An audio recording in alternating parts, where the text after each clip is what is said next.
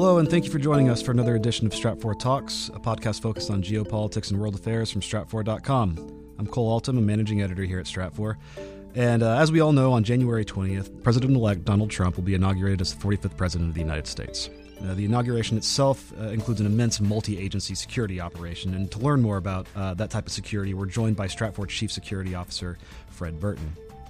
Uh, then Stratfor Vice President of Strategic Analysis Rodger Baker and Senior Analyst Sim Tack discuss our recent series about options, including military options, to address North Korea's nuclear capabilities. Thanks for joining us.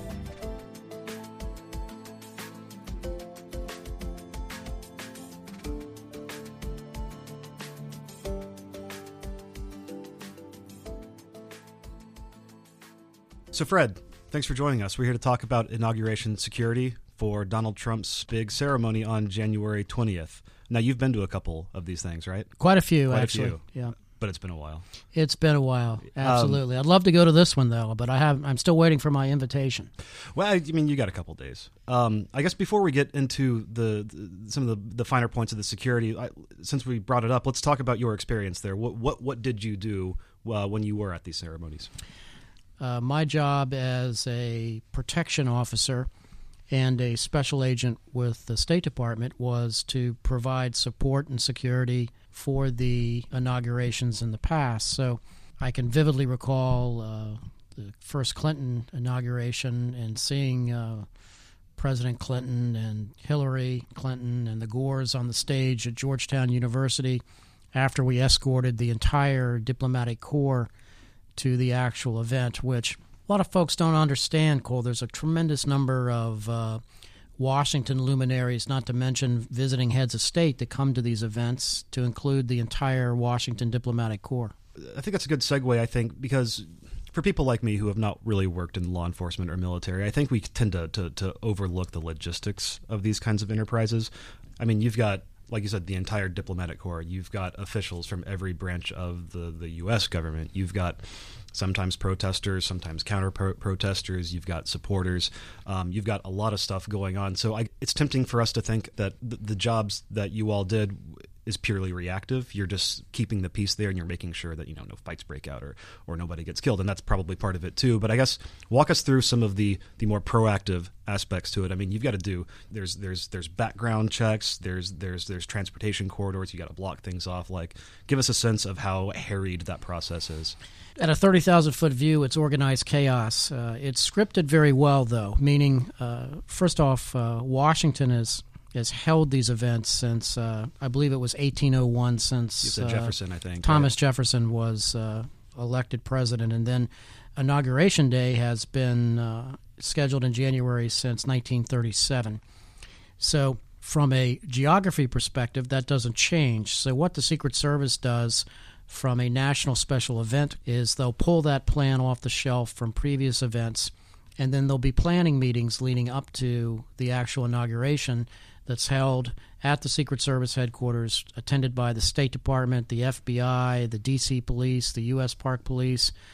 So there's a tremendous number of law enforcement meetings that cover everything from static venues such as the Georgetown University campus to uh, the parade route to well at least those don't change right? You've got Correct. the buildings aren't really going anywhere so i guess that's that's a, somewhat of a respite for some of these planners right? That's correct. So in essence the secret service can look and say okay we're going to have our counter sniper teams here. This is the area that the president is going to get out of his limousine and actually walk for a little bit. This is the uh, parade route where they're going to stay. This is the dignitary location. And routes are frozen that's the term meaning if you look uh, days ahead of time, there will be a stair step schedule that says, okay, 72 hours, this is what streets we're going to freeze, and we're going to sweep for bombs and hazmat, and then we're going to actually post law enforcement officers there.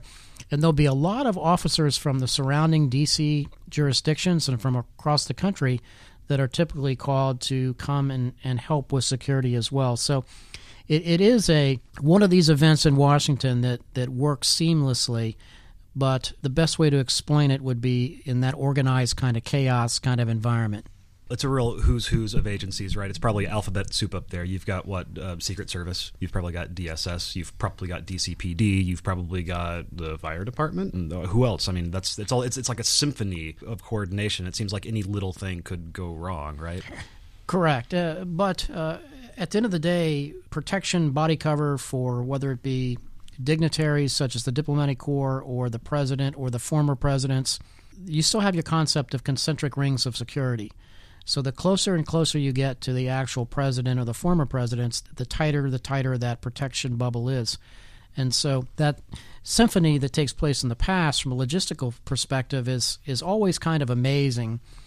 But it, it is well organized and again having the benefit of doing it since 1937 on inauguration day gives the Secret Service a, a good bit of time to learn what went wrong in years past you talked about some of these things that are static, these things that do not change in, in, some buildings and some routes, and those are all pretty much set in stone, which makes sense. And without delving into the actual politics, I think you could maybe make a case that uh, the upcoming inauguration might be a little different. You've got a million woman march, there's 200,000 women coming in protest. Uh, there's also the uh, marijuana advocacy group up there is like handing out a bunch of free marijuana because it's illegal to sell it, but it's not illegal to possess it. So that probably I mean, they didn't have that at Jefferson's in 1801, right? So um, I wasn't there for that one. Yeah, well, I'll take your you word sh- for yeah, it. Yeah, yeah. um, uh, so I guess the, these these are probably I'm, I'm being a little facetious here, but at the same time, like there probably are some new challenges uh, every single year, right? Um, and that's probably going to be true this time. Do you do you see anything? different this time that might not be as true for, for inaugurations of the past? I don't. Uh, when you look at it from a protective security perspective, uh, nobody does their job better in the protection field than the U.S. Secret Service. And when you look at Washington, D.C., which is on every day's a protest, we used to say, there's always some group there, always protesting, regardless of what issue it might be. So there'll be designated protest areas the DC police and the U.S. Park Police, uh, I must say, plays a, a huge role in this because they use their uh, horse division, they use their helicopters to monitor protests. So there'll be designated areas. There's designated arrest teams. And so the process works fairly orderly, much like what the New York City Police Department does every year at the United Nations General Assembly. So as we used to say in the business, uh, and I know this might uh, not be viewed by a lot of my law enforcement co- colleagues favorably, but I'll say it anyway. Uh, the U.S. Park Police is probably one of the best, if not the best, mass protest kind of police organization to be able to corral and herd and and fence off large scale demonstrations because they deal with it every day. That's um, interesting. I didn't know that. I, I don't think that's going to be an issue at all. What scares the agents and the officers, and I can tell you this just from firsthand experience uh, at, at working these kinds of events, is even though you have threat briefings, even though you've listened to the threat assessments, which uh, at times can paint a very scary picture because they talk about the probability from everything from weapons of mass destruction to airplanes into events and so forth. Uh, it, it, gives you pause to say, boy, maybe I should call in sick that day. But what you're worried about is that lone assassin. You're worried about that Sirhan Sirhan kind of person, the Lee Harvey Oswald. And you're hoping that the intelligence division of the Secret Service and the State Department and the FBI has done their job trying to catalog and surveil those persons that pose a physical threat to your protectee. I guess that's as true for the inauguration as it is for anything else. You, you, you, simply cannot account for the, the whims and fancies of mentally disturbed people. And as sad as it is, like that, that does happen. We're going to shift gears. The Trump name, the Trump brand, is is everywhere. And so while a lot of uh, attention is going to be focused in Washington D.C. soon, he has a lot of properties all over the world. And do those pose any particular uh, security threat. You know, most presidents don't have a lot of buildings with their with their names on it overseas. He's got some, I think, in Turkey and India and all, all over the place. It's very expansive. Do you think necessarily being president uh, makes targeting those places any more likely than it than it would otherwise? I think, in all probability, yes. When you look at this from a threat matrix, or if I was doing the threat assessment for um, the Trump branded properties since uh, he has been elected president, that certainly has placed those venues uh, in a much higher category. And that's not lost sight on the U.S. intelligence community either, because the Secret Service, in scraping the world for threats and intelligence, is going to want to look at any kind of vandalism or potential threats, bomb threats, anything that is suspicious in nature affecting a Trump property anywhere in the world, because at some point in time, the president may travel to those countries, but it also helps you understand, much like we do here with uh, our threat lens process, you want to be able to factor that into your overall threat assessment or whatever you're trying to look at. So when you're thinking of this in context, uh, during the inauguration, when the eyes of the world are on Washington, D.C., anything that goes boom in the night anywhere is going to capture the news cycle and immediately take over the next 24 hours. So that's something like we experience every day here at Stratfor when that happens, mm-hmm. anytime there's a major bombing or a terrorist attack. I guess, too, uh, those places abroad are going to need to be secured. And I'm sure when Trump travels, that um, that secret Ser- secret service, excuse me, is, is is going to play a part in that. But um, on any other day, when Trump's in in the White House doing presidential things, to whom does the the responsibility of protection fall? Is that does that is that uh, sourced locally and privately? Is that are those U.S. government resources? Do you think? Yeah, it's really an interesting. Uh, uh, phenomena from the protection business too. When you look at a global protection umbrella and trying to scrape the world for threats against Trump-branded properties, meaning they're all going to be looked at, and depending upon the venue of that property, you might have enhanced, uh, paid for corporate security patrols. You might have enhanced police protection. But let's not lose sight of the politics behind this, Cole, that sure. these nation states know that uh, the man in the White House now has his name on this building in whatever venue it is.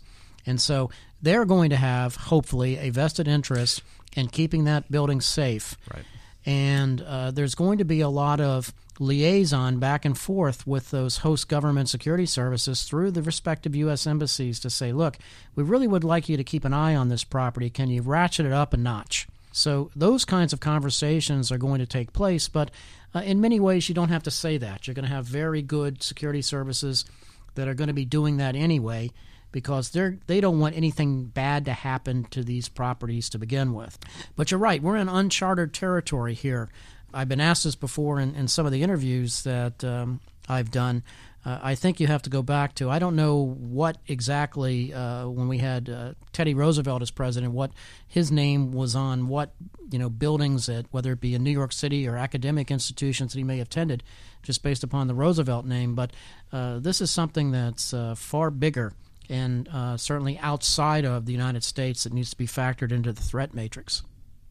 All right, so getting back to the to the inauguration, um, I guess I guess it's fair to say if, if, if you're working these types of events, it's it's hard to enjoy them. You've got a job to do. You're thinking you're you're on the clock. You're thinking about what you have to do. You've got boxes to check. You've got all these things that you that you must do. Is it does that prevent you from from sitting back and actually taking stock of the moment and and enjoying what's actually there? I mean, these are like these are historically pivotal events, right? So, and, and again, you were you were there for the Clintons. Were you you were there for Reagan as well? Correct.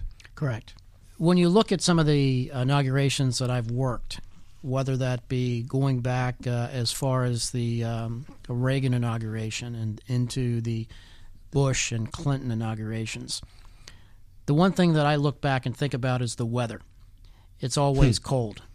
And it boils down on a practical level that uh, you're worried about your basic human necessities as you're standing post and you're somewhat envious as a low man on the totem pole of those that have assignments on the inside of any kind of venue because if you're stuck on the perimeter, whether you're a police officer or a special agent, you're worried about are your hands warm.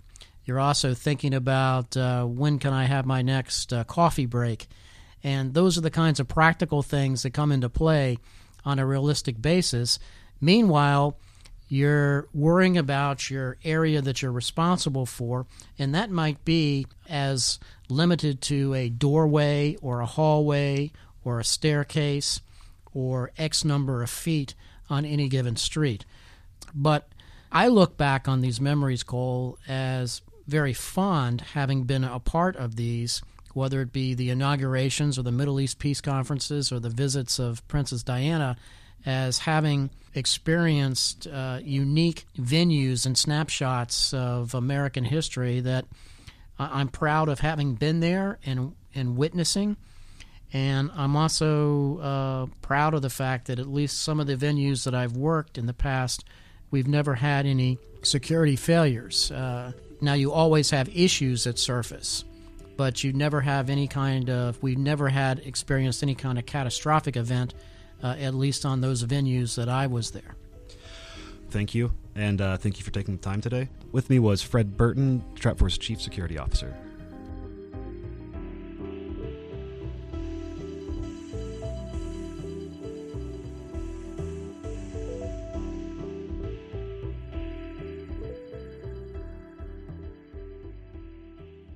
Rodger Baker. I'm joined here today by Sim Tack, and we're going to discuss a little bit about a recent study that we've been working on looking at uh, options for dealing with the development of the North Korean nuclear program.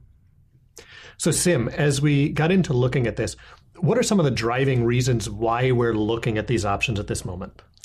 So, the point is that North Korea right now is reaching kind of the big decision moment where they are getting to the last stages of development of an actual feasible nuclear weapon, um, both in terms of having a functional nuclear device, but also being able to mount it on a missile and having a missile that can actually reach its intended targets. So, as they they are getting closer to the point of combining all of those elements, they are speeding up their program. And then there's, of course, some political situations in, in the United States and South Korea that make it an, an opportune time for them to be pushing for this. So, as we're looking at the North Koreans, then in some ways we're not seeing the nuclear program anymore as a bargaining chip uh, it, it, appears that the North Koreans are very serious on the development of this program. And that would mean that there's a very limited moment now uh, between where they're at right now, which is incomplete, and potentially complete, which may change the calculus of how countries could deal with North Korea. I think one of the important things to keep in mind as well at this point is while we studied the military option to go in there and take out the nuclear program or potentially deal a much much more um, significant blow to North Korean military capabilities. Um, that's not the only option on the table. Um, we are studying this particular option to see, you know, how feasible is it, what are the costs, so that we can we can understand what that part looks like. But separate from that, there still is the negotiated solution that's on the table, or the potential for North Korea to simply have a, a nuclear weapon. Right. So similar as as we did a study in the past on Iran, for example, and looked at what would it take militarily to be able to delay or destroy the Iranian nuclear program. Ultimately, that wasn't the decision that was taken by the United States. The decision taken was a negotiated delay in the Iranian program. It doesn't mean that there aren't potential future military options still on the table, but right now, that's the that's the path that's taken. Correct. Um, one of the big influencers uh, going into that decision of, you know, whether you may want to conduct that military strike or whether you want to uh, negotiate the, the North Koreans out of their nuclear program um, is going to be how comfortable the United States is with that option. There's there's a massive um, gap in intelligence when it comes to defining, um, you know, what exactly is part of the North Korean nuclear program, which facilities exist that we might not know about, or which facilities exist that might not be that easy to, to get to in terms of underground facilities. Um, and then separately, there's a cost that will come with this. There there will likely be a North Korean retaliation. Um, one one could hope that there there would not be one, but that's a that's kind of a big gamble to take. Um, so when we're thinking about that, then then you need a very clear intelligence picture of the North Korean conventional capabilities, um, and even then, even if you have that full picture, you, are going to take damage, uh, and most particularly within the region in South Korea, Japan. So when we look at this. Um I guess are there some similarities or differences between the studies we've done on on the Iran options and on the North Korean options, uh, particularly in terms of the potential counters? One of the main differences there, particularly on the counters, would be that in Iran, one of the one of the most notable counteractions that that we were perceiving would be its potential to disrupt global oil trade. It's location near the Strait of Hormuz. Uh, it's you know the, the very narrow strait that it could easily uh, disrupt. That's a case that's not really present in North Korea. In North Korea, we're we're talking much more about physical damage done to South Korea, Japan, and how that basically shapes that that regional um, relationship. The U.S., if, if they conduct an operation like this, they're going to have to deal with aftermath from South Korea and Japan, um, or they'll they'll have to have significant buy-in from those countries before they do that. Well, and and beyond that, we have to look at the other countries in the region, China and what role they may be interested in playing, uh, Russia, and how they may perceive U.S. action and things of that sort. Without giving away the entire uh, study, what do you think is one of the key final takeaways? I think one of the key takeaways is the um, the significant uh, damage that, that could be done to the northern areas of South Korea through North Korean artillery fire. Um, when we look at the numbers, there's been several studies in the past by by other groups um, that have tried to to build these assessments of what exactly can North Korea do when a war starts, whether that is for a, a strike on the nuclear program or for any other reason. Um, but I think we've been able to to really build a nice picture that shows um, just how how vulnerable South Korea would be if North Korea chooses um, to go all out with their uh, retaliation. And that's going to be a very difficult barrier for, for the United States to cross if they ever do want to move to the point of, of a military action against North Korea. All right. Thank you, Sim. That concludes this episode of Stratfor Talks. If you'd like to learn more about inauguration security, we'll include a link to an article by Fred Burton in the show notes. We'll also include a link to part one of our series on addressing North Korea's nuclear threat. If you have a question or comment about the podcast, or if you have an idea about a future episode, let us know.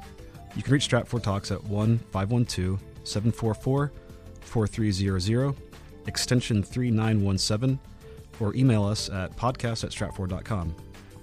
And for more geopolitical intelligence, analysis, and forecasting, visit us at stratfor.com or follow us on Twitter at Stratfor.